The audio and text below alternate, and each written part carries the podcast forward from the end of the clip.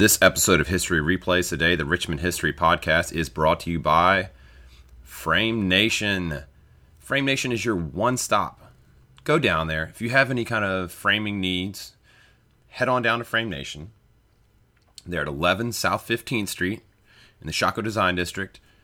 Conveniently located. They have, you know, there's, there's parking all around on that area, so it's not inconvenient. You need something displayed, something framed. You head down to Frame Nation, whether it's you know high end art, whether it's you know a family photo, which is sometimes more valuable than high end art. Whatever it is, they will get you what you need. Whether you're looking for museum quality, maybe you're looking for something a little quirky, maybe something something different, something with pizzazz. But whatever it is will not overshadow whatever you're trying to display. Go down, talk to Frame Nation. Their staff is fantastic. They're incredibly helpful. If you can't bring what you need down there, you know, just describe it to them. They'll help you out. They have everything you need. And uh, check them out. You can go to framenation.net. You can follow Frame Nation on Facebook, Twitter, Instagram. Wherever you follow anyone, follow Frame Nation. I do. Frame Nation.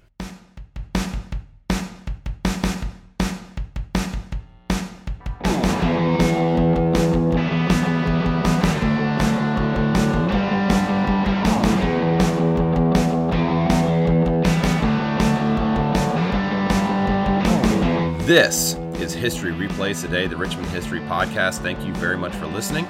My name is Jeff Majer. I hope you're having a spectacular day. On the show, I have Scott Mayer. He is the Associate Director of College Counseling at St. Christopher's School, where he also helps out with the, the JV baseball team.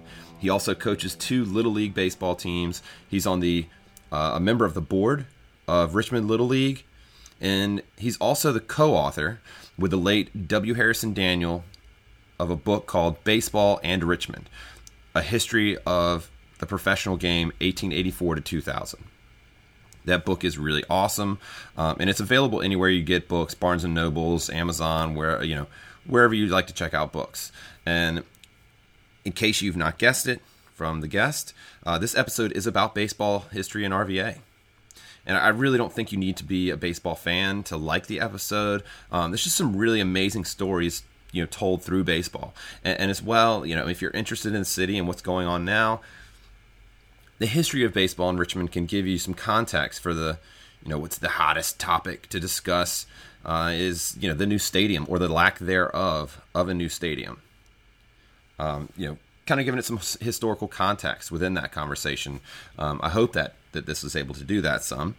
Um, but before we get to baseball anymore, I do want to thank all the listeners, everyone who voted to make uh, this the best local podcast in Richmond Magazine.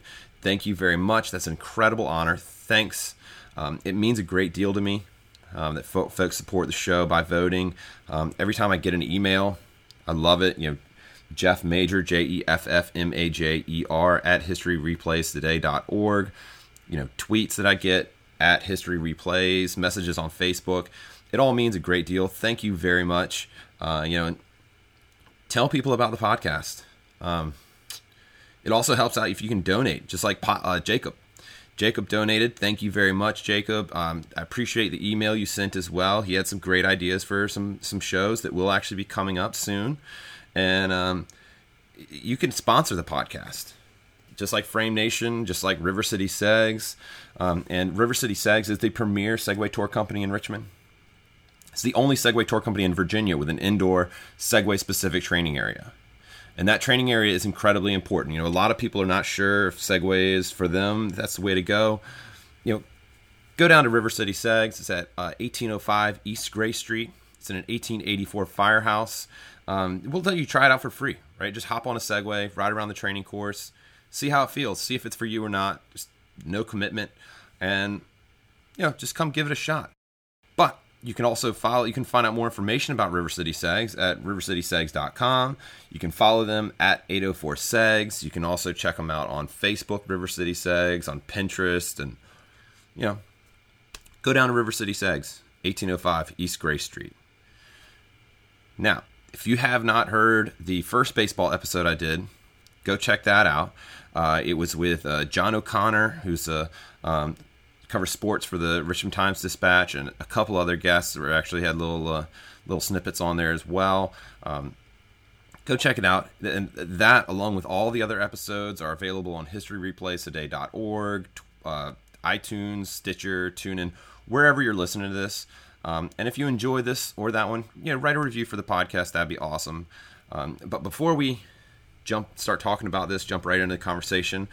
I do have to admit that I jump around on this pod, on this episode. Um, you know, there was so much to cover.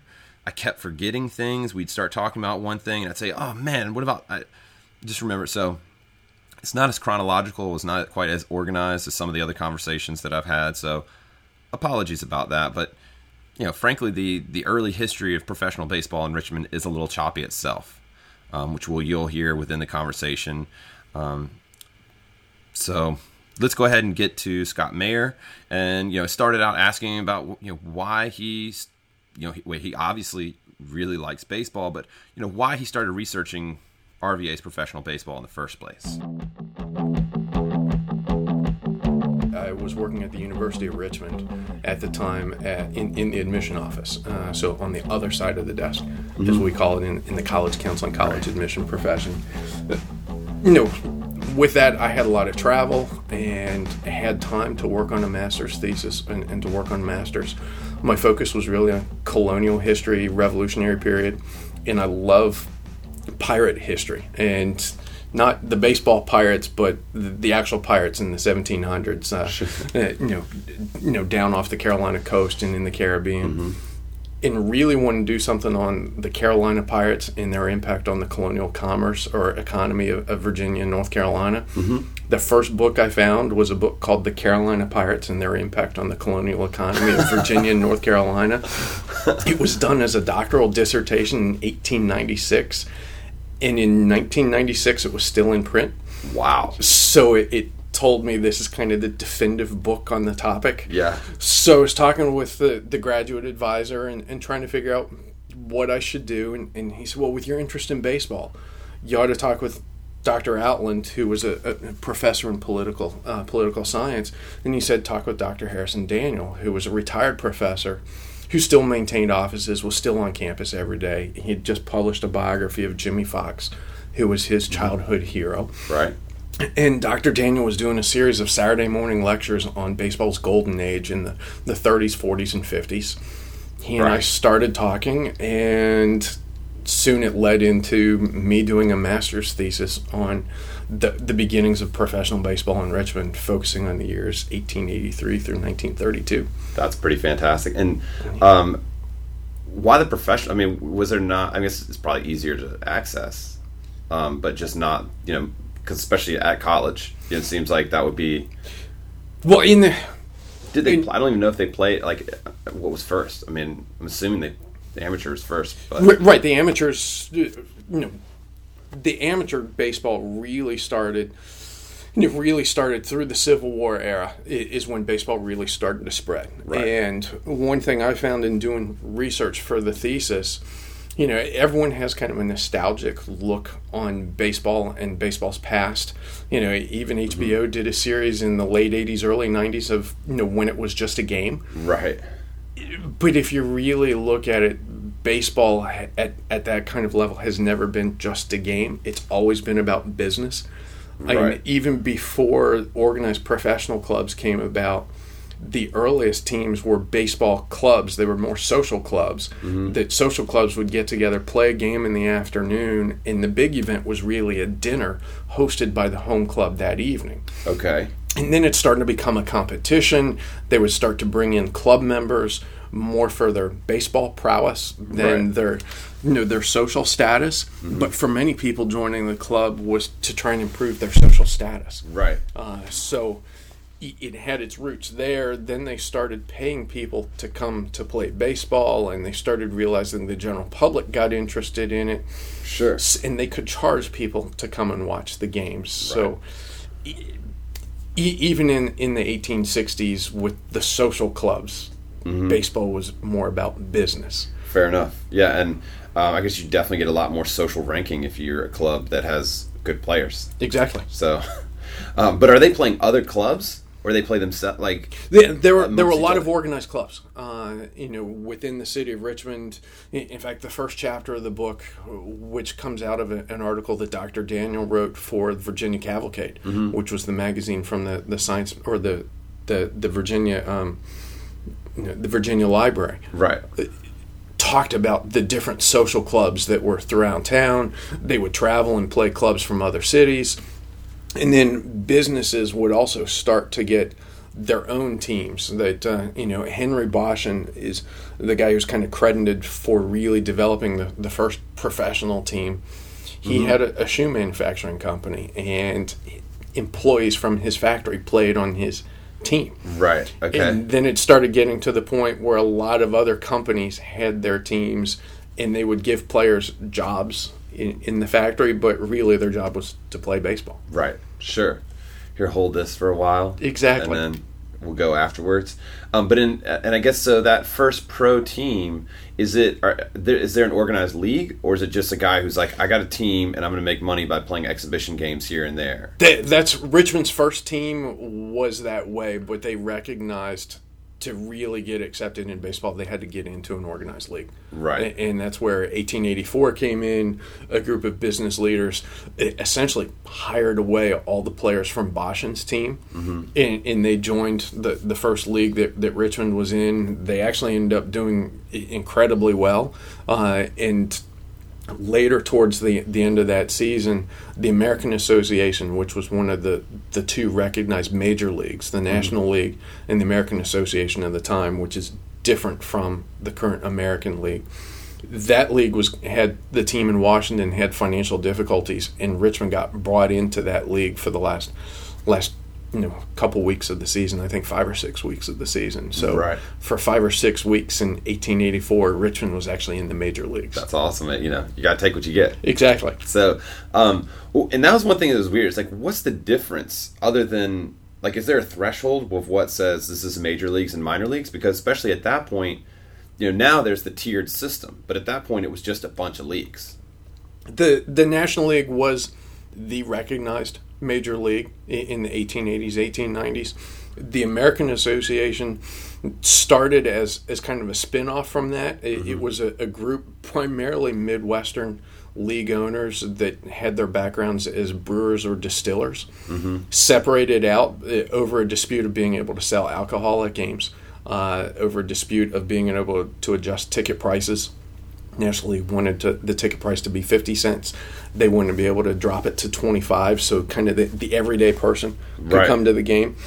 But also, labor laws around Sunday were very different in the Midwest as they were in the East. A lot of the East Coast had laws that prohibited labor or work to happen on Sundays. Right. The Midwest was a little more liberal with that, so they wanted to be able to have games Sure. on Sundays. They wanted to sell their alcohol and lower ticket prices, so they separated, and that's why you know the American Association is also often known as the Beer and Whiskey League. Right. You know, there was a book that came out in the late '80s, uh, early '90s on the history of, of that league called the Beer and Whiskey League by David Nemec, and a new book just came out last year. It's on my nightstand. I'm hoping to get to it before the summer's over. Uh, called the Summer of Beer and Whiskey. Yeah. It really focuses on Chris Von der Ahe and the uh, and the St. Louis Cardinals. Excellent. yeah. Yeah. And uh, you know, so that actually is. I mean, this is going to go way into the future. Um, Yeah. but We'll get back, but first of all, it wasn't until 1966 that they sold beer at games in Richmond.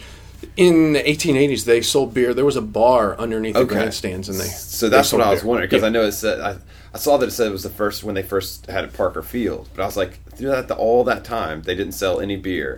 to my understanding, I know it, there was reference to the bar below the stands back in the 1880s, and in the early time period throughout the 80s, 90s, and the early 1900s, the Richmond crowd was known for being pretty rowdy Right. and a pretty Yeah. Mm-hmm. rough and tumble crowd. And in fact, there were articles in the various newspapers highlighting how rough the crowds could be here in Richmond. And Right. I know the owners made a big emphasis of trying to have ladies' days because Right. the thought if the ladies were present, the gentlemen would uh, behave a little bit differently. That's fantastic. So they would often have discounted days for, for ladies, or ladies could be free if accompanied by a gentleman. yeah, because there's some about uh, you know, I guess the umpire a couple times umpires are you know, you know, attacked, hit with bottles and all kinds of exciting stuff like exactly. that. Um, so, in where this this first teams, I mean, where where are these guys playing? It, the, I mean, there's I mean, actually been a lot of different ballparks around. You know that before that first park that was at that area right near the the Lee Monument, uh, the the old fairgrounds, which Yeah. is where Monroe Park is. That was Okay, there was so a baseball field there, and in the 1870s, there were actually ex- exhibition games of some of the National League teams were played down there. Oh wow! Uh, there was, of course, a lot of people know about the ballpark down on Mayo Island. Mm-hmm. Uh, in the late 1890s, there was West End Field, which was at the corner of Vine and Main. Right. Uh, there was a ballpark there for about three years. Then, you know, the owner decided to build a new ballpark over on Broad Street near Broad and Lombardi, right near where the uh, the Lowe's is Yeah, today. okay. It, it was on land leased from the RF&P Railroad, and those two ballpark locations were kind of interesting because they were on different trolley lines. right. And when the team moved to the to the Broad Street Park, the old trolley line tried to buy in to the ball club, and they wanted to get it moved back because they were losing a lot of revenue. Sure. And there was actually a legal battle between the two trolley and traction companies in town. right. So again, going back to the idea of baseball as business, in the 1890s, you had legal disputes from the trolley companies fighting over the location of the ballpark because of how it impacted their business. Yeah, and it didn't have any. They didn't have any ownership, right? I, I understand. They At the time, no, they, it was Does- owned by by someone separate from the trolley companies. Although one of the the guys in the ownership group, uh, you know, eventually one of the trolley companies did have someone from the trolley company in, in on the ownership team. Okay. So- Yeah, because that's what I didn't understand. Like when they're suing, just like you know, you moved, and it's like the interstate sues because you moved your business. Like, Yeah. wait, what are you talking about?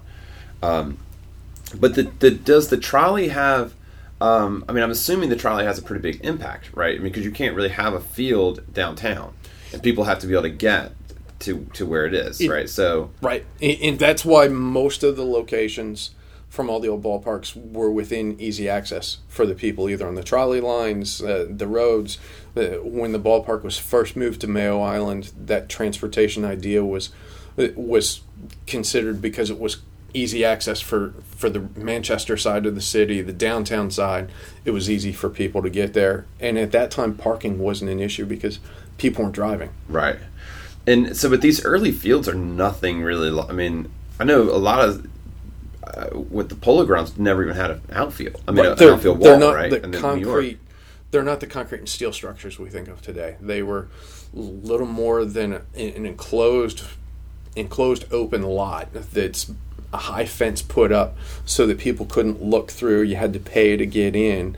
Right. Uh, you know, many of the games, particularly in the '80s, '90s, early 1900s, they used the same game ball.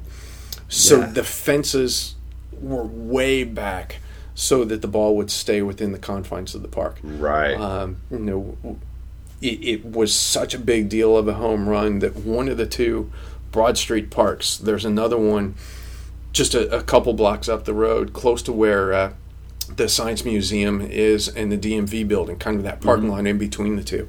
I believe that's where a ballpark was. But the fences were so big that it was actually made special note in the paper when a guy actually hit one out out over the fence. Wow. Because it only happened once throughout the season. That's and so this is not even Richmond specific, but um, I mean, it's a really amazing thing that you get to keep the ball now, right? Because that's a magical part of, especially as a little kid. It's like, oh, I got a Right. foul ball.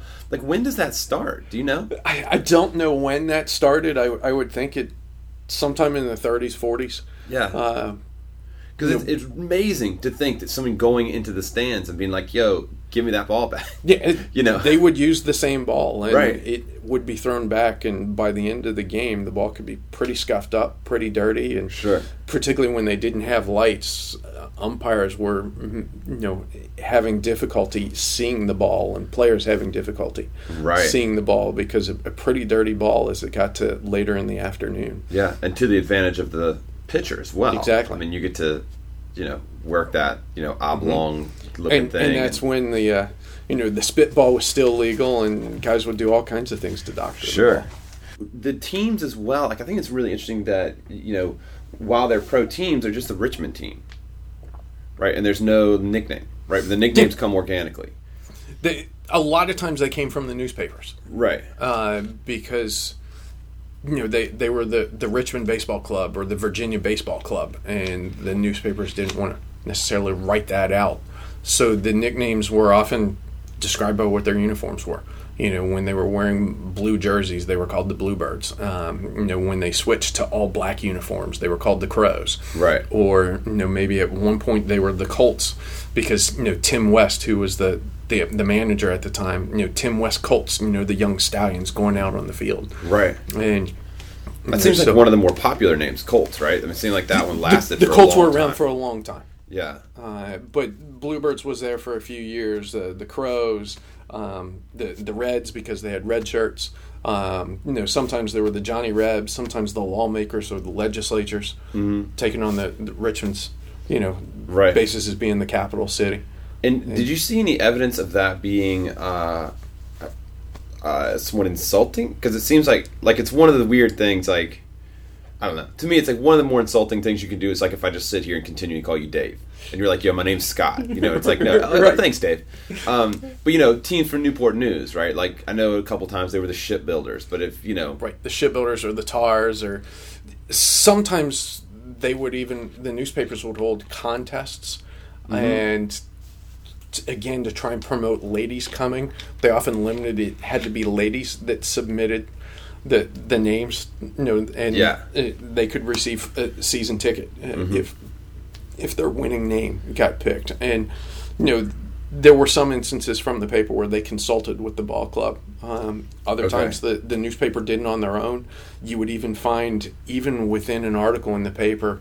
The, the team would be referred to as the Colts in the headline, but then the legislators or the lawmakers within the first sentence.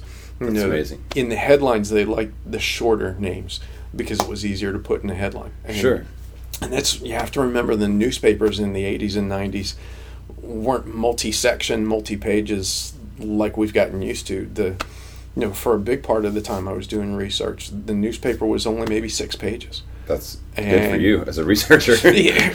well, that was the hardest part of the project. You know, I probably had three to four hundred hours of microfilm research uh, Wow. going back because there weren't a lot of primary documents from the ball clubs themselves. Sure. You know, the the best source of information was going back to the newspapers. Right. And there wasn't a, a clear sports section, so you'd have to kind of scour the newspaper and.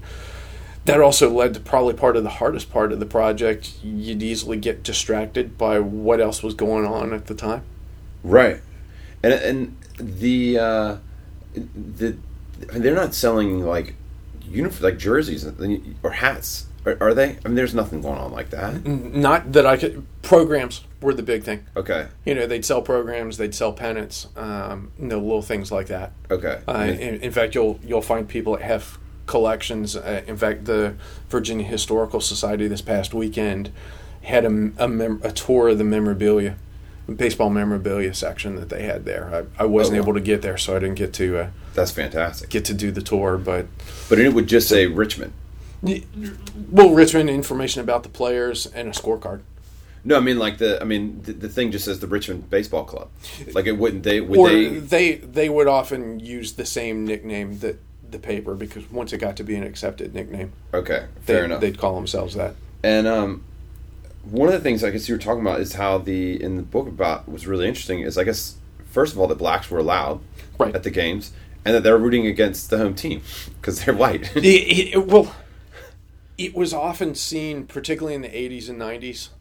You know, when I, I didn't get a chance to do enough on the race relations within the city, but being the capital of the Confederacy and a lot of people involved with the ball club had ties to some of the old Confederacy, and I think that played a role in it. Uh, now, I also found it interesting. There were certain years, though, where the black fans that came were rooting for, for the white Richmond team. Right. So I think it depended kind of on the ownership group and maybe some other things that were going on in the city. Yeah, and I mean, is there any? I mean, assume it ha- would have to be, but I mean, is there, you know, black and white sections, or is that Right. I just mean- just like society was separated, that there were separate sections, and usually the the section for for the black visitors were farther down. that They weren't the prime seats. They weren't right behind the plate. Uh, you know, found one picture where it was even you know stands way out in the outfield, whereas all the other stands were between the bases and behind the plate.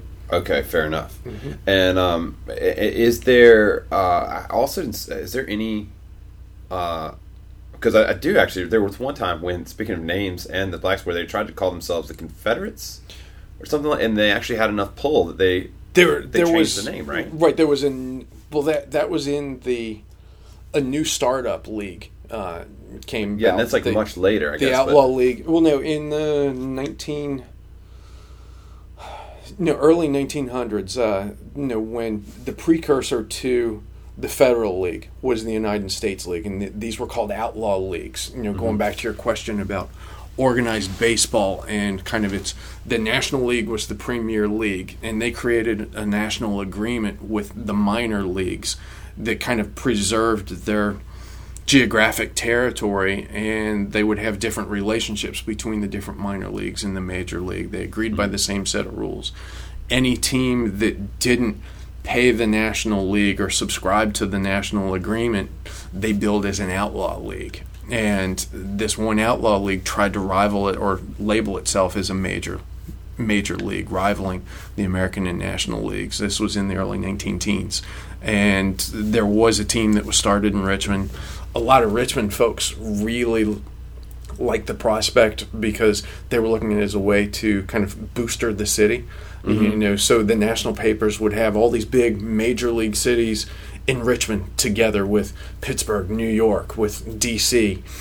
right. Richmond would, would be there as a way to try and build up the city. Uh, and, and that that team was called the Johnny Rebs at the time. They played at, at, at Lee, Lee Park or Lee Field, which was on Boulevard near near Moore and, and Boulevard. But Right. they the league didn't make it for a year. You know, Richmond was one of the only cities that actually recognized it as a major league. Everybody else looked at it as a as a lower level league. And, Right. And, and the league financially just didn't make it. Yeah, and that's also amazing how many of those leagues don't make it.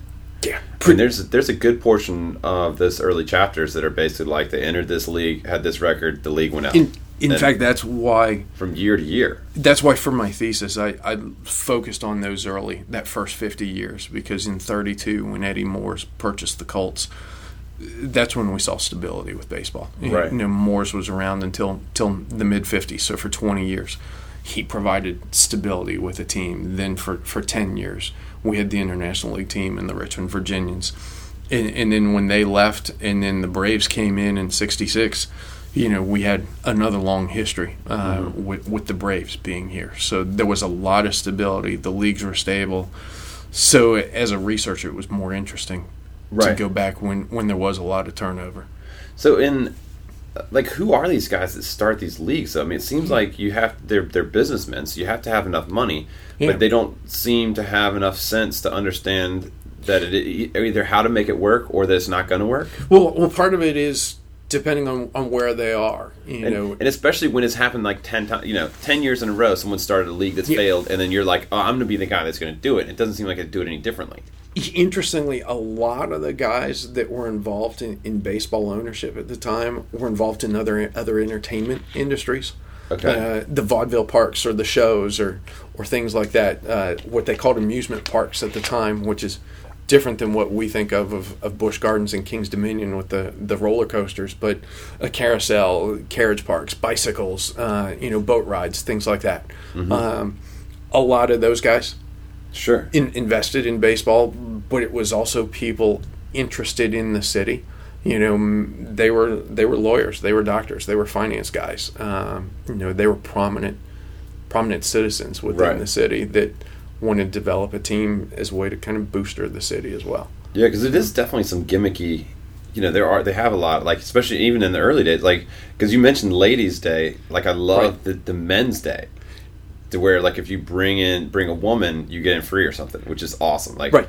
because as especially as white men, we don't get enough in this world. Right. we need discounts. It, it was all about though not only trying to get people there, but remember when they were doing that was at the time when the crowds were known for being really rowdy. Sure. So they wanted the, you know, we use the term co-ed. They wouldn't have used that term, but they wanted, uh, you know, they wanted something that was going to bring a little more civility to the crowd rather than just a, a bunch of drinking guys that are, are going to maybe throw bottles. Right, because they do actually end up continually um, seeming to uh, add on there that this many people showed up plus a bunch of ladies. Right. Like they always seems like that's always like a tagline. And and the ladies were often included as plus a bunch of ladies because they weren't included in the official attendance because they didn't pay Ah, because they came in free with the Right, fair enough. Um, and the the Mayo Island Park is like well, that's there like well before it becomes Tate Field, right? So the first Correct. try of that was like about 1900. I think? correct 1900. Okay. you know, a group of uh, uh, tried several different times, uh, both the semi-pro teams as well as pro teams. There were some pro teams that weren't in a formal league, and they would try and get you know teams from other cities to come in and play. They usually couldn't make it a full season because you need need to be an affiliated league to to really be successful at it. Sure. Uh, and those early parks were really just wooden structures.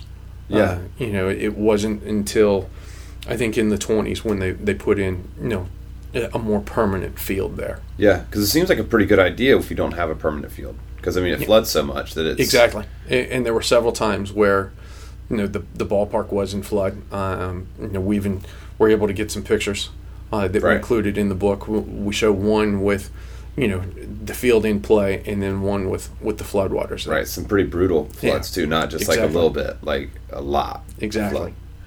Um, the and the uh, for some reason the, the, the baseballs you were talking about. So I'm sorry, I'm kind of jumping around. Yeah. Normally have a little bit more like kind of excited. There's things I remember. I'm like, oh my god, this was crazy. But uh, um, Spalding, they made a deal with Spalding to actually have an official baseball. Right.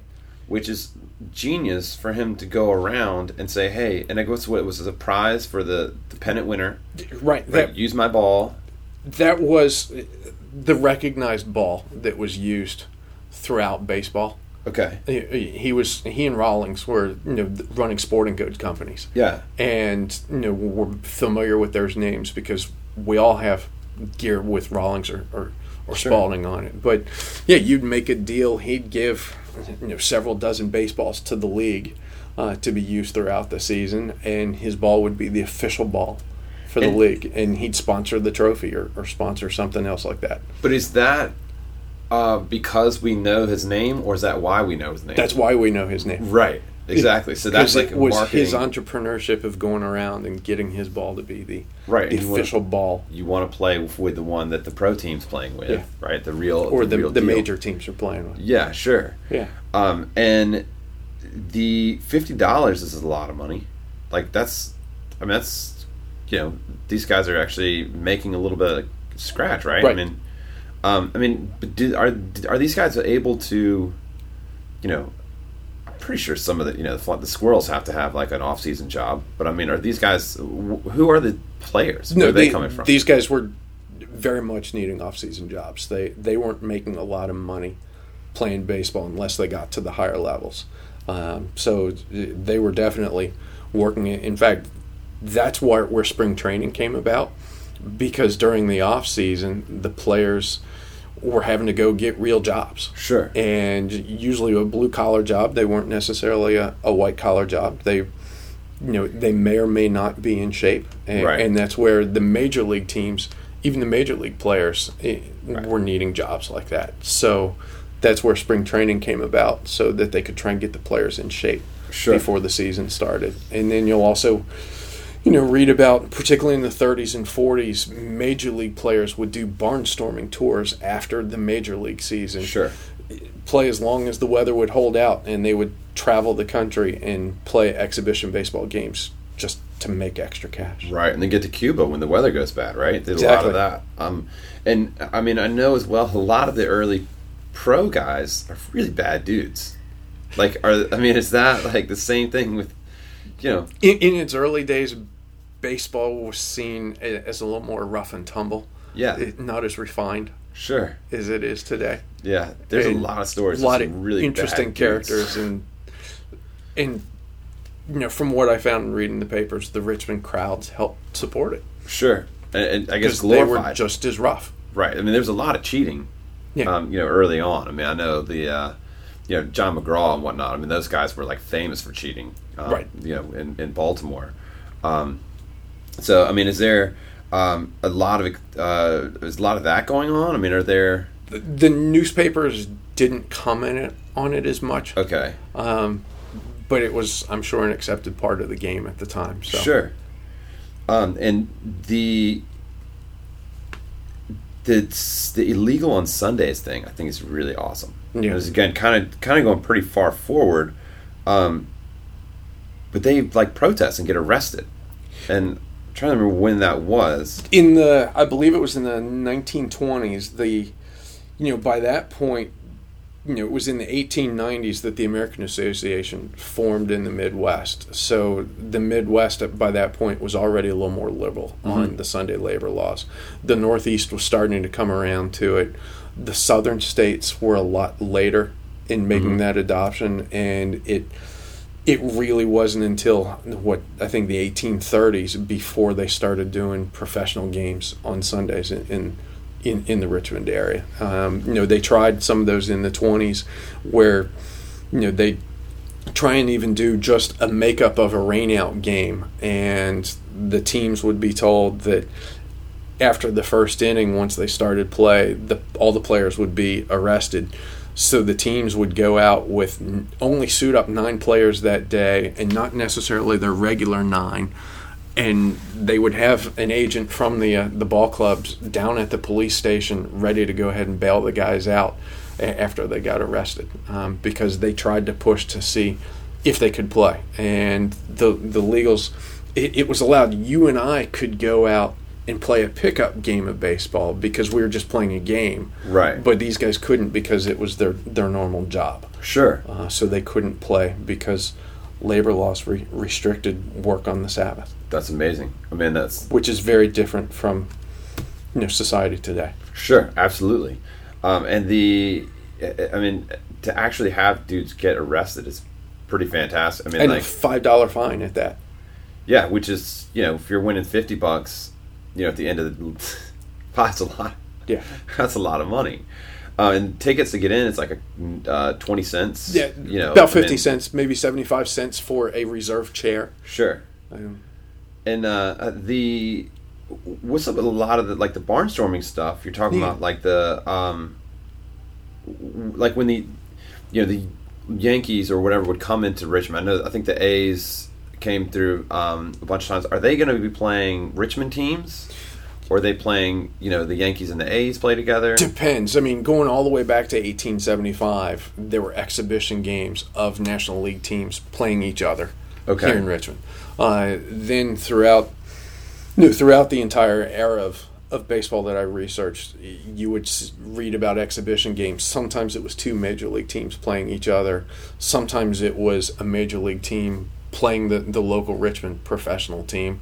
Then when we got into the, the formally organized baseball that we know today with the, the delineated minor leagues and you know when we got the official arrangements with the farm system Sure. that, that started with Branch Rickey and the Cardinals in the 20s you know you would often have the major league team come in and play their their minor league affiliate Right. you know I, I remember growing up in, in in the 70s in Cincinnati and in the middle of the season the Reds would have a game where they were playing Indianapolis which was their AAA affiliate Sure. at the time uh, Yeah, you know, I, I grew up in um, Tidewater, so we used to see the Mets come down, Right. and um, yeah, and that was good times. Dwight, no, Dwight Gooden, Darryl Strawberry would come down and play, and And Um, I think it was a little more important then to both the major league and the minor league teams because we didn't have TV where we could see the major league stars on a on Right. a on a daily basis.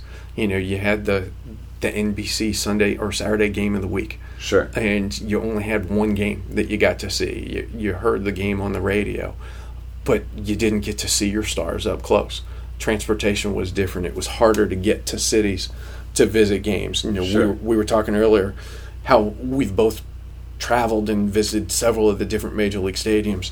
You know, if we were having this conversation in, in the 70s, we might have each visited two or three stadiums, not 20 plus stadiums. Right. Sure. Uh, so they would go out to keep that, pardon me, keep that interest Yeah. uh, in those teams. And Richmond holds out pretty far as far as being becoming a subsidiary of a team, right? I mean, because I know I think that's I think it was the International League was the first time that we really get organized within. Right. When the International League came in in the 50s, they had a working agreement with the Yankees. Uh, Um, but isn't there wasn't there like a previous? Maybe it wasn't international. Maybe it was a previous league that they were they were in. It seemed like every other team had a major league.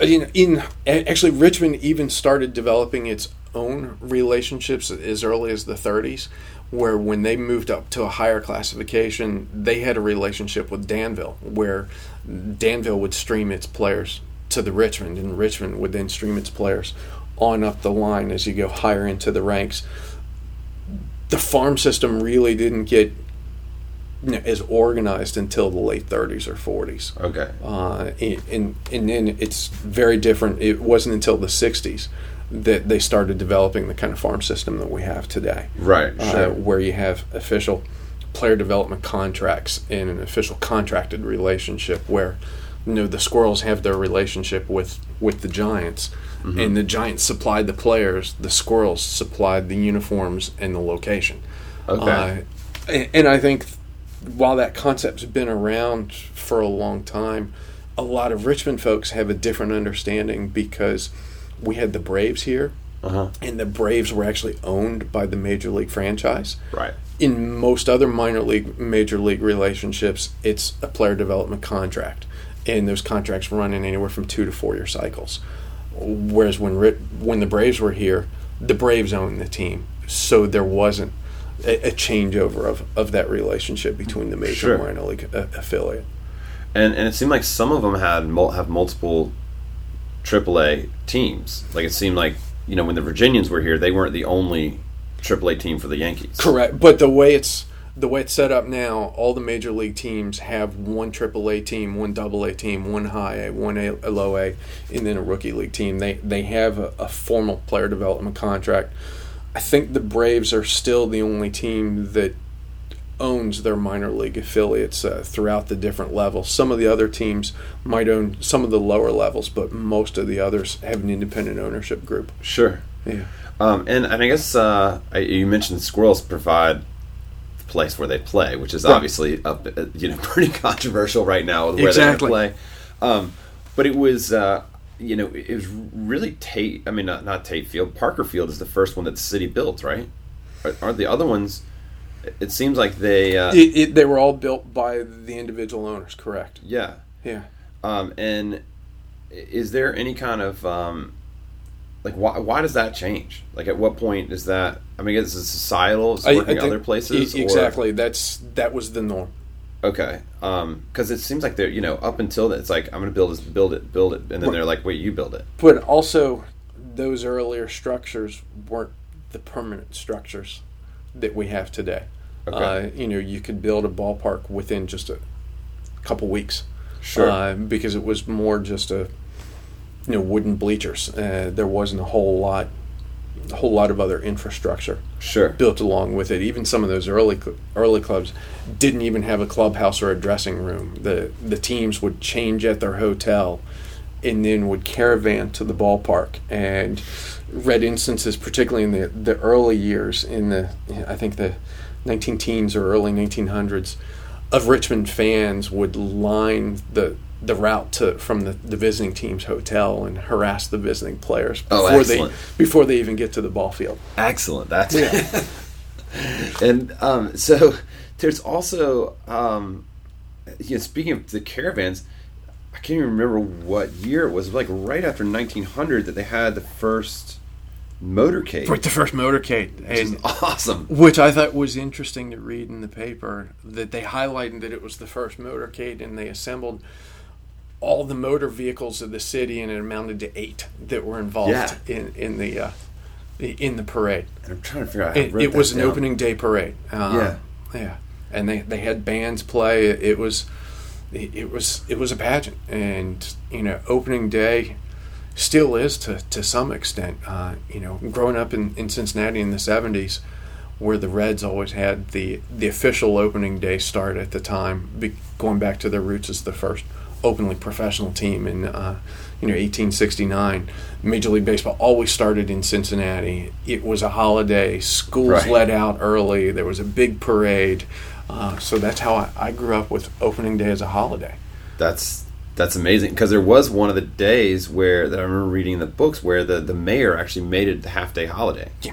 and encouraged people to close, um, which would just be fantastic. Like I mean, I just think that's you know the amount of controversy that goes on. Like if Dwight Jones right now is like, why don't y'all all close your businesses? I mean, Well, just, we're a very different society, larger society. You know, the population numbers were a lot smaller back then. Too. sure. So they it was easier to do that. Um, I, I it just it just seems. I, I, I don't know. It just would be amazing. Yeah. Well, also, baseball was one of the, the, the primary forms of entertainment. You know, the, you didn't have the other major league sports. You didn't have the, uh, you know, the, the theme parks or the other distractions or, or other vehicles of entertainment. Baseball was was kind of it. right. Uh, so it was it was it was very different. and especially when you get to um, you know pre-radio i guess as well so Yeah. to actually go out and see that kind of stuff like live That um, was the only way It's pretty amazing to get the access was to go there or the next day in the paper. sure Uh, um, which was another spectacular thing that again i'm just bouncing all over that i just keep thinking of these things that where i guess who's joe lewis fight it was a boxing match Right. right? And that they were worried that no one would show up to the game at Tate Field, so they actually broadcast the radio inside the stadium, Right. So that people would come watch Right. and listen to the, like it's like picture in picture TV before TV. I- exactly. Or you even saw instances of something similar with in the early 1900s when baseball was so popular, again, prior to the radio being common, that people would go downtown outside the newspaper office, and the newspaper office set up a scoreboard Right. outside their window, and as they would get the the the wire reports, they would post what's happening, and the crowd got so great the city had to close down the streets because people were there watching the watching the World Series play out on a scoreboard on on the side of a you know side of an office outside a window. That's fantastic. Uh, I mean, that's like so dull, yet like so awesome. I mean, like Th- that was smokes. cutting edge technology at the yeah, absolutely. Like that's like you're, yeah, you don't have a whole lot going on. If Right. that's like if that's what you're. Di- different than being able to get the MLB package for your cell phone and uh, you know smartphone and be able to watch any game you want, every game. Yeah, absolutely, Um, absolutely. Um, and the uh, so I guess a lot of the um, um, oh man, and also I forgot that like Jesse Owens came out. I saw that Jesse Owens came out as one of the gimmicks Right. um, at Tate Field, right? They would do all kinds of things, whether it was Olympians to come out and do races. Uh, they would, you know, have everything from the, the House of David baseball team, which was Yes. n- known for their, you know, their big bushy beards, and this was before lights were even there. They had their own light assembly system, Right. So that the they first lit game, set up in, in two hours. and Um, uh, that's and yes, they brought their own lights, and like Right. it's kind of talking who the who the House of David. the I don't remember all of it. It was mostly, um, you know, some of them were there were actually a couple retired ball players, but it was a religious group, Right, uh, yeah. That would actually go around playing baseball in their, uh, you know, in a very orthodox Jewish dress, Right. And, and they had their beards, but Grover Cleveland Alexander played with them, but he was clean shaven.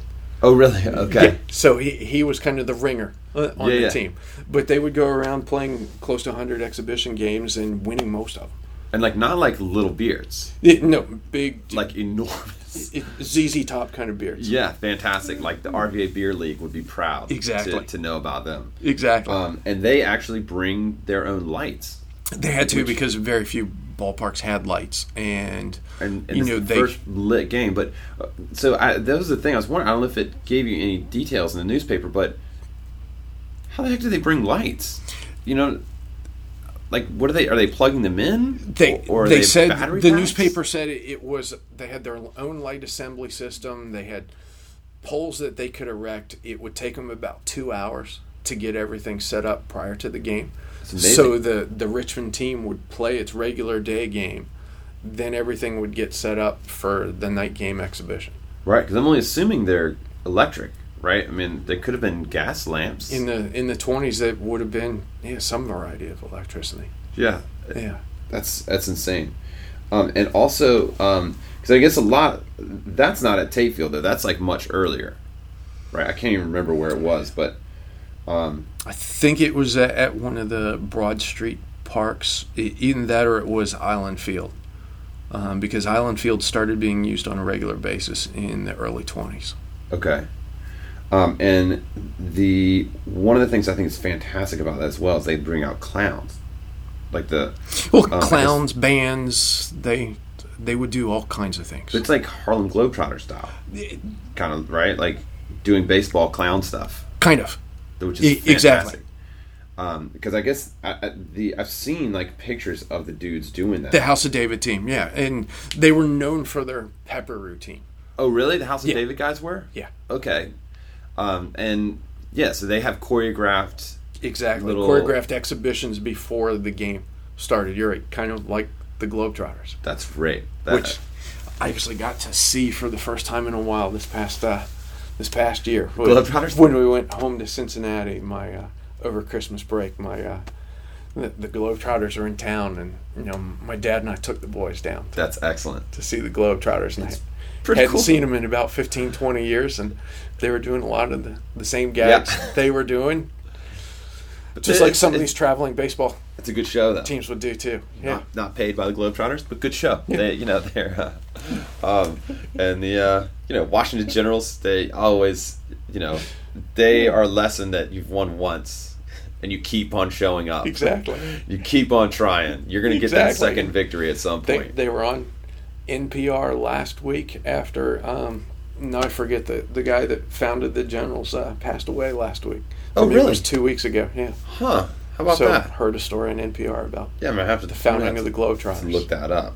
Yeah. Um, and uh, you know, so I guess we're, we're kind of getting a little bit past the 30s now, but um, Yeah. within like in the 40s, because you get like that's when like Eddie Mooers comes in in the, the late the Right. early 30s.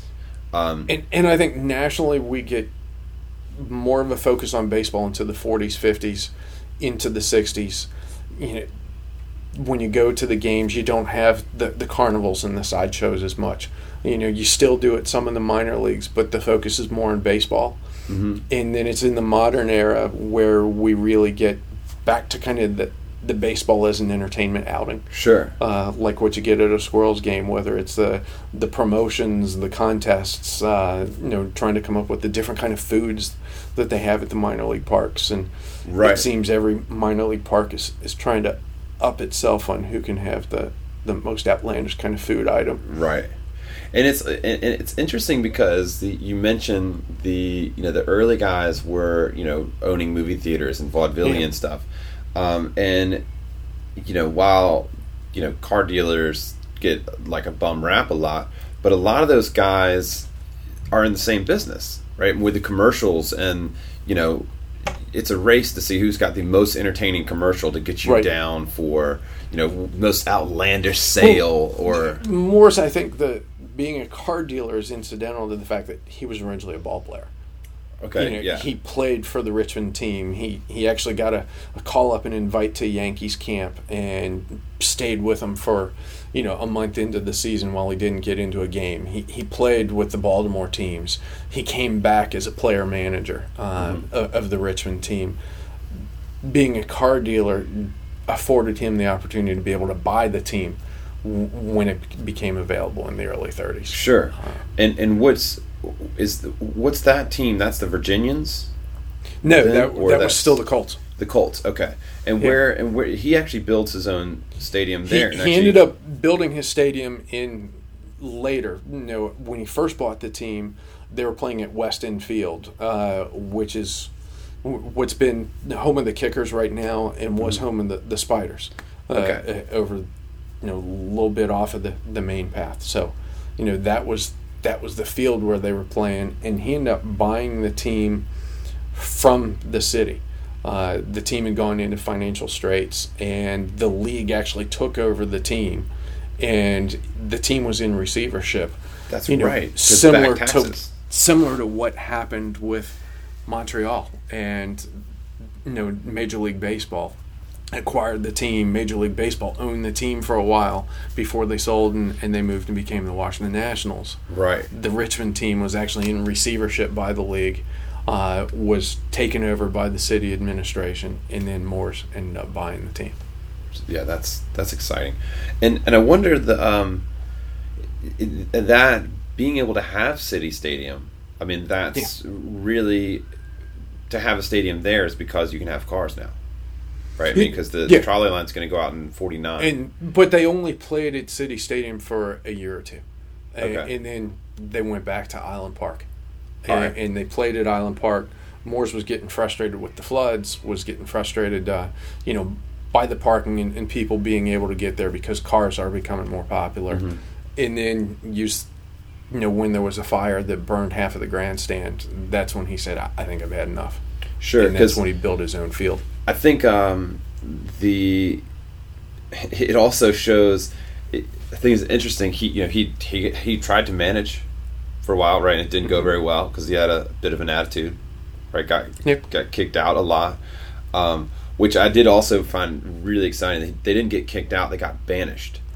Okay, I, That was like the terminology that, that you guys Did- use, and yeah, it was and that was in the, the chapter Dr. Daniel wrote. So I- okay. I, well, it was a lot of the newspaper quotes as well and that they would the say newspaper he's quote. banished, Banished from then- the game. And, and, like the first time I read it, I was like, oh wow, he's he's done with baseball, and they're no, like, but it was just banished from right. the no, game, it's from that, that game. so much more dramatic Yeah. nowadays. You know, it's, Look, it's a- you, you go back and read the papers, it's a very different language right, that was used. uh, Sure. Which which made it interesting to, to do the research. right. Uh, and he he ended up having to quit managing because he was kicked out so many times and or banished so many times. Right. Um, and Well, he, he thought it was better for him to have someone else do it. Sure, yeah. Um, but then it also, I thought within that same vein, he's the only he's or he's I guess the first one, only one I know of that actually built a stadium and named it after himself. It was more common practice. Okay, Uh, so it, it wasn't something that he did. Uh, it was something most of the other teams did. Okay. You know, you go to Chattanooga, you played at Engel Stadium. Engel was the owner. You, Right. You go to a lot of the other cities had had Would- stadiums that were named after after the owner. but would and, and I guess that would also play into I guess what I was thinking more um, was uh, more um, more of a branding thing, right? Because he's got a car dealership. You know, I, I was thinking more like Wrigley Field, Right. right? Which, you know, nowadays it's every everything's Petco Park and you know every daggone Right. thing, but um, you know, It was owner branding his own product. right. The Wrigley's are selling chewing gum, so they're going to own the team, and Mm-hmm. Exactly. um, where before it didn't seem. It doesn't seem like they really even have a name. You know, it's West End Park. Right. That's not Bro- a, Broad Street Park. Broad Right. Street Park One. Broad Street Park Two. right. So there's not even The the only real instance of a named field was when they renamed Island Field Tate Field. sure. and that was in honor of one of the guys that was on one of the earliest baseball teams in Richmond had gone on to a major league career and then came back to the city and was active uh, active in, w- as a policeman and involved with the, the clubs coming out Right. And his Pop Tate is, right. was, is what he went by, right? right Um, and I think uh, it was Christopher Edward Pop Tate I think is his full name something yeah like that. Pop. I think if I remember correctly but Yeah. Pop Tate was what Right. he was known as kind of like, a- like a little like a local celebrity exactly that uh and and the field was named after him yeah that's awesome um but the you know and that itself is even you know i mean the yankees aren't going to name their field jeter Right. field right that ain't happening it ain't Right. happening at all right the, unless someone's got to give up know, Exactly. a billion dollars to, to And the, the name. closest they get is the you know the house that Ruth built the, as the nickname, right sure but otherwise it's Yankee Stadium. yeah and and also tate never played at tate field did he He'd play in exhibition games. Okay, he, would right. come out and he was still he was still an active presence, Okay. which is why they honored him with that. Right. Um, and so I guess Mooers he did definitely keep the Colts here, and it was an actual league that actually. I mean, Correct. A team that you could now. Var- variations moving from the, the Virginia League to the Piedmont League. There was a, a, a series of different leagues, and they were constantly trying to move up in higher classification. Right, and, and it seemed like it's something that's pretty important, where you can actually, um, you know, something to hold on to. Right. Like, I'm now rooting for the same team that was here last year, as opposed to a lot of those early teams. You know, they didn't. The names would be different. You know, a lot of the players are. They're not even in the same league. They're playing different No, teams. For a lot of that time, even though it was un- unstable, a lot of those early leagues were, you know, they were either trying to get into a larger Mid Atlantic league to as part of the boosterism of trying to put Richmond with some of the, the names of the other big cities, or it was mostly local leagues. Uh, you know, for a long time, the Virginia League was the big league, and Richmond and Norfolk were the two main cities.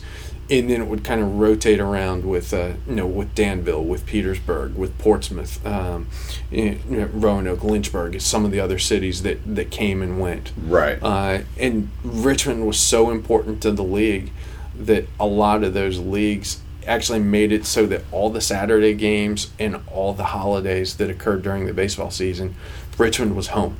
Right. Uh, because they actually had, even as early as the, the 1890s, some kind of, you know, disbursement of league funds and arrangements where the visiting team got a share of the purse and, you know, everything was shared amongst the league. So they wanted the Richmond team to be home so the league would make more money. Sure, and, and I guess it seems like um, I mean I guess you can correct me if I'm wrong. It seemed Yeah. like the um, they were kind of cursed by the um, travel um, and the fact that you know Richmond and Norfolk seemed like they were continually the best or not just just not good enough to be you know in with DC or Right. you know In with the next tier up. so it's like they're bigger they're bigger than all the other you know They were by far the bigger of the, the Virginia League teams. Right. Have But no business being in a league with were Danville but it's the only place geographically yeah. they were separate from the northern cities. It was harder to get to them, and there were instances where they were in a league doing well, but the league was kind of struggling. So at a league meeting, they decide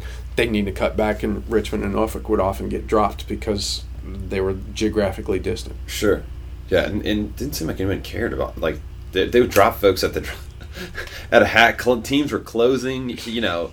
Um, And I think that was the nature of the game at the time, though. Yeah. Um, you know, as baseball was getting established, right. you saw a lot more of that that changeover. Absolutely. Yeah. And um, so I guess you know the uh, Mooers is actually bringing, you know, kind of getting back to that. So you have this Yeah. a team that is the Colts. I mean, is he then branding the Colts and actually selling Colts stuff? I mean, when you when you go to a memorabilia, I'm assuming you're going to see a lot more of that. But it's going to stop saying Richmond team. It's going to start saying the Colts. Right, definitely saw saw stuff that said said Colts. How much you're going to find and how much they got in branding of T-shirts and hats.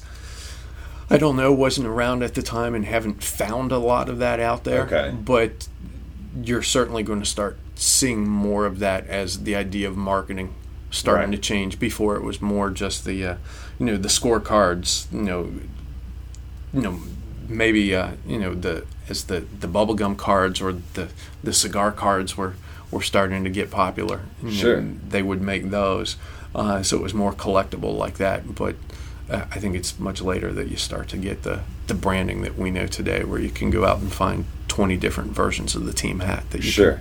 can, can wear in Right. eighteen different T-shirts and. You know, a team has five T-shirts, so that you buy the Sunday T-shirt, the night T-shirt, the day T-shirt. The, Sure.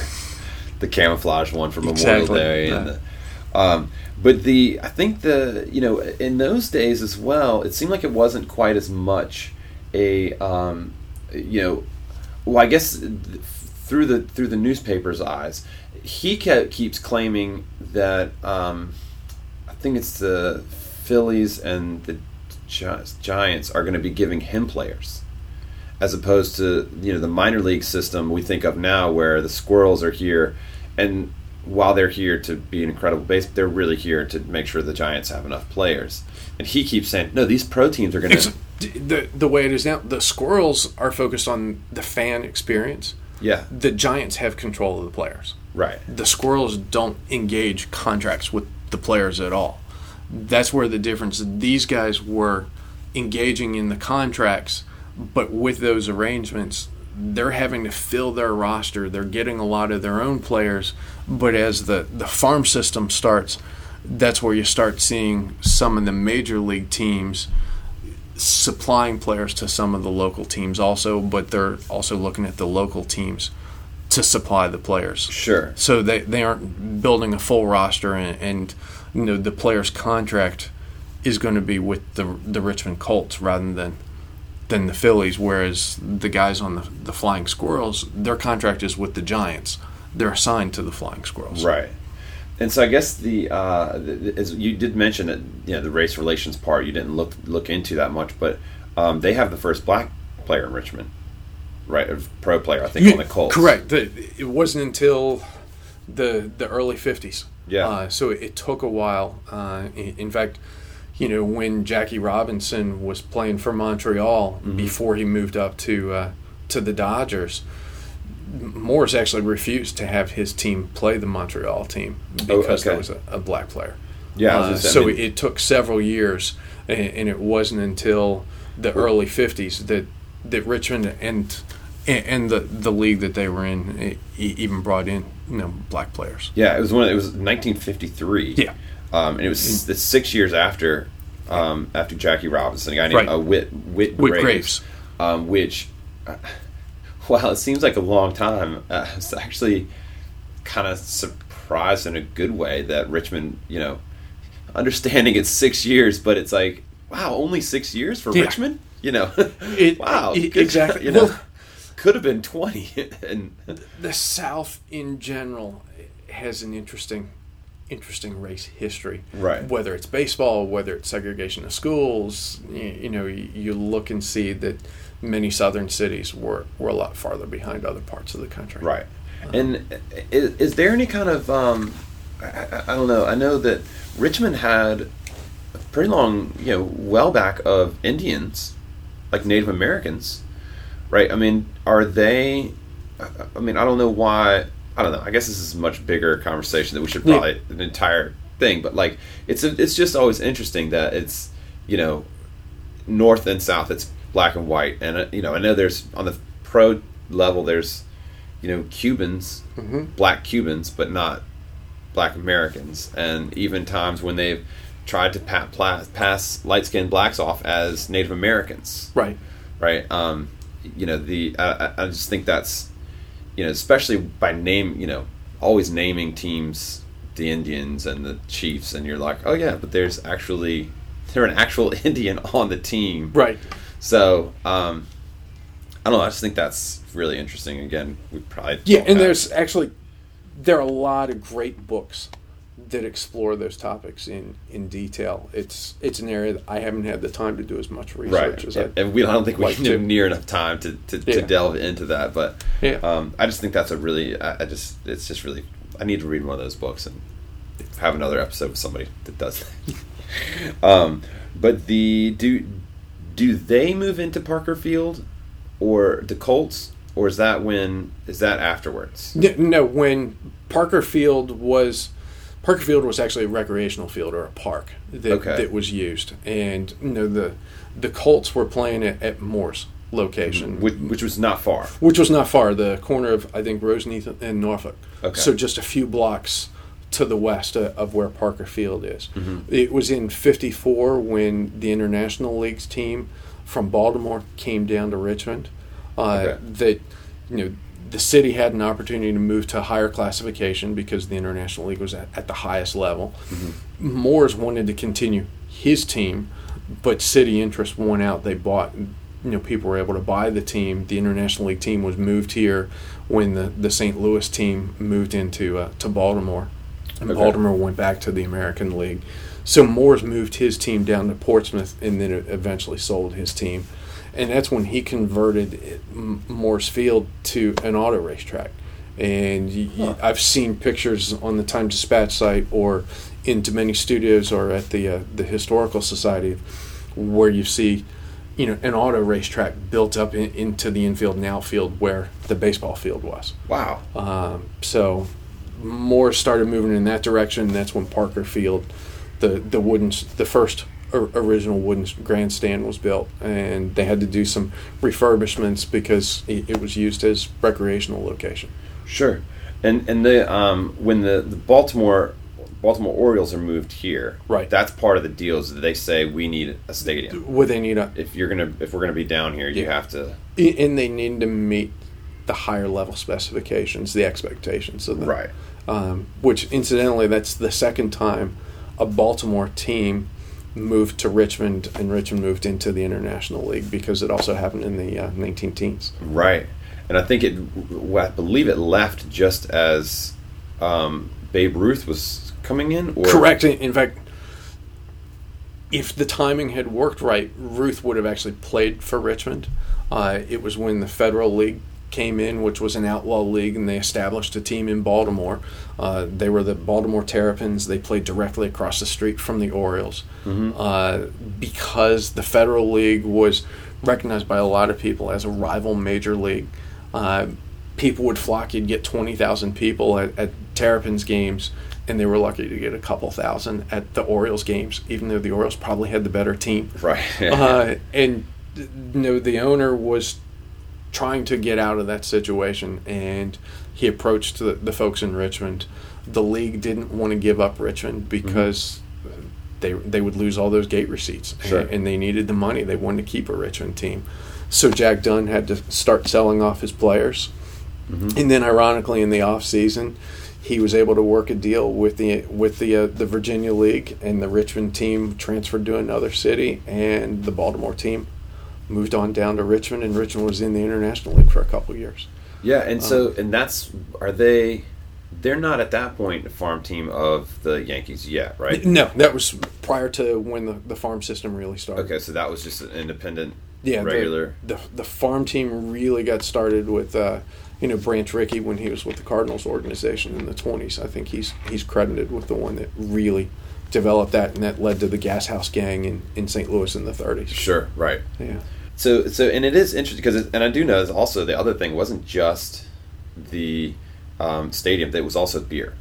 They said "Well, we have to have be able to sell Oh. alcohol as well, which I think is, you know, again going back to that, it just it's something we take you. for granted today. Thank you for that because there's nothing better than being at the park with a dog and Well, beer. I mean, right. that's Well, and that's something you know. Prior, going back to the earlier part of the conversation, prior to prohibition, alcohol was pretty typical at the at the ballparks. Sure. and you know many of the owners were brewers or distillers. right. So in that cross branding, as as you, you called it, they wanted to sell their product there. Absolutely. Prohibition really changed a lot of things, and then it, it took a while after after prohibition was repealed before I think alcohol started getting is accepted in a lot of social places that that we take it for granted today. Right, and that you know, it's one of the things I think that uh, you get a little into World War II in the book, but um, it was something I was really interested. in. Do you, Yeah. Did you get a feeling that um, the depression um, and you know, I, I think normally during hard times, entertainment goes up, right? But the uh, that was something during Prohibition. It just seems like a lot of people do go to ball games to get drunk, you know. And um, while I, I love baseball, but you go and you're like, there's a Right. couple dudes right there that just they wanted to just an outdoor bar. Right. Um, I mean, so it seems like that's going to hurt things like baseball, especially it's out in the open. You know, you can't, it's not a speakeasy. It's it's But the idea, the the concept of entertainment was very different then. You, you didn't have your t- TV. You you didn't have other things that you could go off and do. You were limited in what you could do, and baseball was still it. And that's when, you know, some people really highlight kind of the golden age of baseball. Started out of that era in the 30s Sure. and into the 40s and 50s. And in fact, that's how Dr. Daniel and I got together was him focusing on that era on the golden age of baseball. sure. Uh, part of it was changes to the game, you know, with uh, the new baseball that came about in the 1920s with the technology allowing the, the twine to be wrapped tighter, Mm-hmm. created the lively ball, uh, Ruth and the home run. Right. You know, created an interest. All that's happening during the, the Prohibition era. Mm-hmm. And um and I, and I guess going to the ball, and I, I can't believe how much I'm jumping around on this, but it's happening. So there was a Richmond had a few few players that were. Uh, I remember seeing, I think three or four that had played either here and then went to the majors, or on the majors and came back that were um, grandfathered in with the spitball. Right. Um, and I guess the. Do you know when, what year the spitball was outlawed? Uh, I forget. I used to know exactly. but Yeah, I, that's I fine. forget the year now. Um, but it, that's really fantastic too. Like, like like the steroids thing now. Right. If they were like, you know, Sammy, Sammy Sosa, you know, Mark McGwire, you guys were doing it, so we'll allow you to keep doing it, Right. While everyone else stops. Um, but it was a handful, 16, 17 fellas. I think were, it was 21 guys that were 21? Okay. were allowed to continue. Uh, one of them was a prominent player for Richmond, Burleigh Grimes, Yes. who who e- ended up being elected into the Hall of Fame. Right. Uh, who was one of those guys grandfathered in. That's uh, it, that's such a bizarre. Yeah. And, and while there was a lot of turnover in those early years, as, as we talked about, you know, you highlighted there were some great players. Mhm, yeah. You know, in my research, there were actually three Hall of Famers, Burleigh Grimes being one of them, uh, Jack Chesbro, another one in the, uh, I forget if it was the 1890s or early 1900s, who, who was on the Richmond Club. Uh, and then uh, Chief Al Bender, Right. uh, you know, who famous with the A's, who after his major league career was a playing manager with the with the Richmond team, moved on to another team, and then came back for a second stint. So there were actually some some great Hall of Famers that, that Right. pitched for Richmond clubs at that time too. and I believe he took over when Mooers. Maybe that wasn't him. No, it was prior. Um, it was before Mooers. Uh, Did, did he? actually, no. I think he he no. You're right. It was his second stint was coming back Yeah, uh, in the Eddie Mooers' era. right. Which is excellent as well, just because it's you know more. I mean, uh, the fact that they just called like you're an Indian, so they just called you Chief. Right. Like that was like the go-to And nickname. that was the standard nickname. yeah, that was. uh, baseball was known for its interesting nicknames Absolutely. at that time. I mean, with, you know, whether it's Babe Ruth, which Babe was another common nickname, whether it was someone that was really young or someone that, that looked young. You know, Babe was often a nickname. Uh, Rube was often a nickname given to guys, particularly if they weren't necessarily the smartest sure, smartest guy out there. Sure. Uh, Rube was an, a common nickname Yeah. that you see with a lot of those guys. and, and you know, and I guess the other, I always loved as well that the, um, especially you know, that, I mean that's that would be totally racist. You know, people would freak out if you just started calling an Indian dude chief all the time. Yeah. Um, the the Redskins controversy, um, but the Richmond Braves were the Atlanta Crackers, Correct. which is fantastically racist. I mean, that's like so amazing that you know. I guess it's the '50s, but it's still.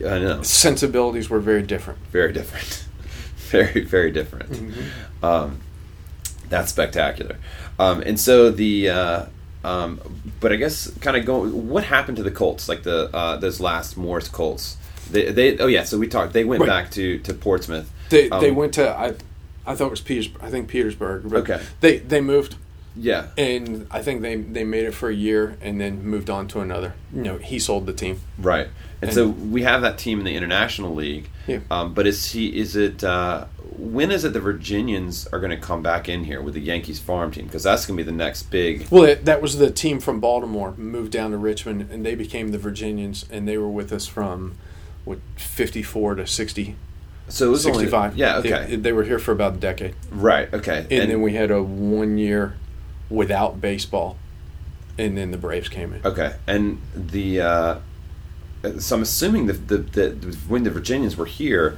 um, I know I've seen a couple of times Dispatch will post every once in a while, like Mickey Mantle or Yeah. something coming down. Um, but I mean, it seems it does seem like there's not as much as I, I always I always feel like it's weird that those pictures and stuff are as rare as they are. You know, I, I don't know. That's a weird. I mean, they play every year, but it's like are isn't is that not going to be more common? You know, I don't know. Yeah, I, well, I, I know the Times Dispatch has a number of pictures.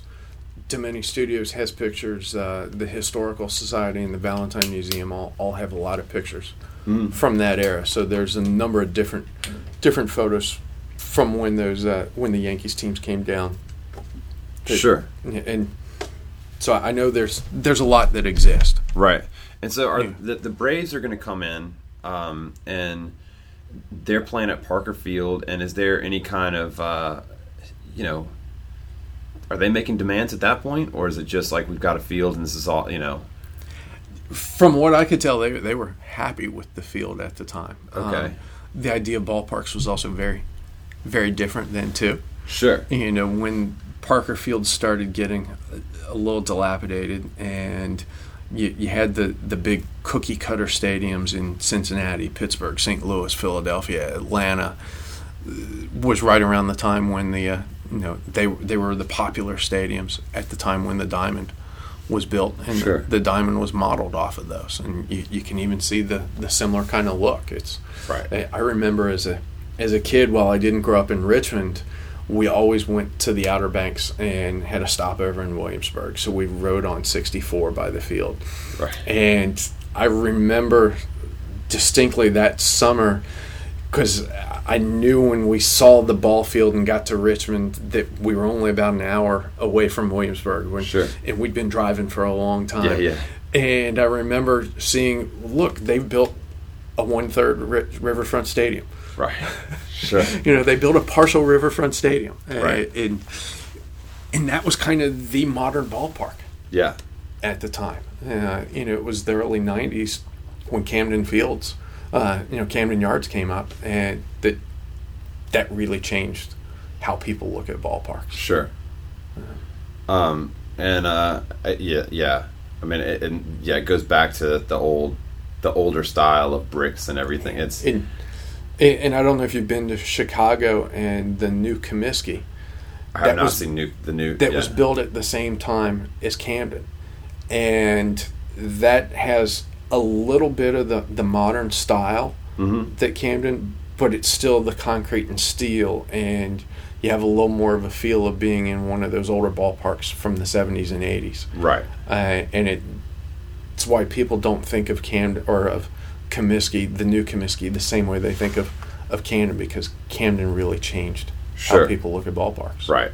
One of the things that I thought was amazing when the Braves actually came, you're talking about the book that they had a parade down Broad up to Willow Lawn and then back up, and that apparently one of, uh, uh, I guess, Pat Jarvis got a neck injur- injury because they had to stop quickly and was on the DL for 10 days, which is holy smokes. I know there's, you know, baseball has the weirdest injuries of like, you know, guy sprained his back carrying deer one time. and, right. Like, or Joel Zumaya famously uh, had to miss a playoff game because he uh, hurt his wrist from Guitar Hero. That's right. With the Tigers. Yeah. And just the weirdest. You know, I think Sammy Sosa threw his back out one time sneezing. Sneezing. He claimed. You know, Right. so um, stopping a quick stop in a parade, I think is Or- is up there, yeah.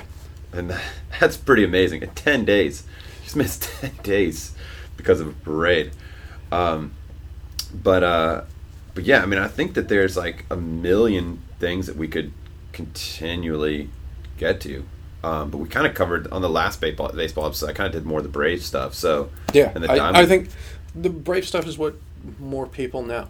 yeah, it, it's it's more familiar. So that's why I think it was great to be able to talk about an era that people aren't as familiar with, yeah, which is why I decided to do, you know, embrace this as a as a thesis topic because when I started to look around, you know, when Dr. Daniel and I were talking, I couldn't find any books on Richmond's baseball past sure, you know, or maybe it's a brief mention in, you know, a history of the International League, but Right. there weren't even books on the history of the, the Virginia League or, uh, you know, the Piedmont leagues or, Sure. or any of the other leagues, and you know, it there was just there wasn't much there, you got to do it. so that's what Make made it happen. a, fun project to do.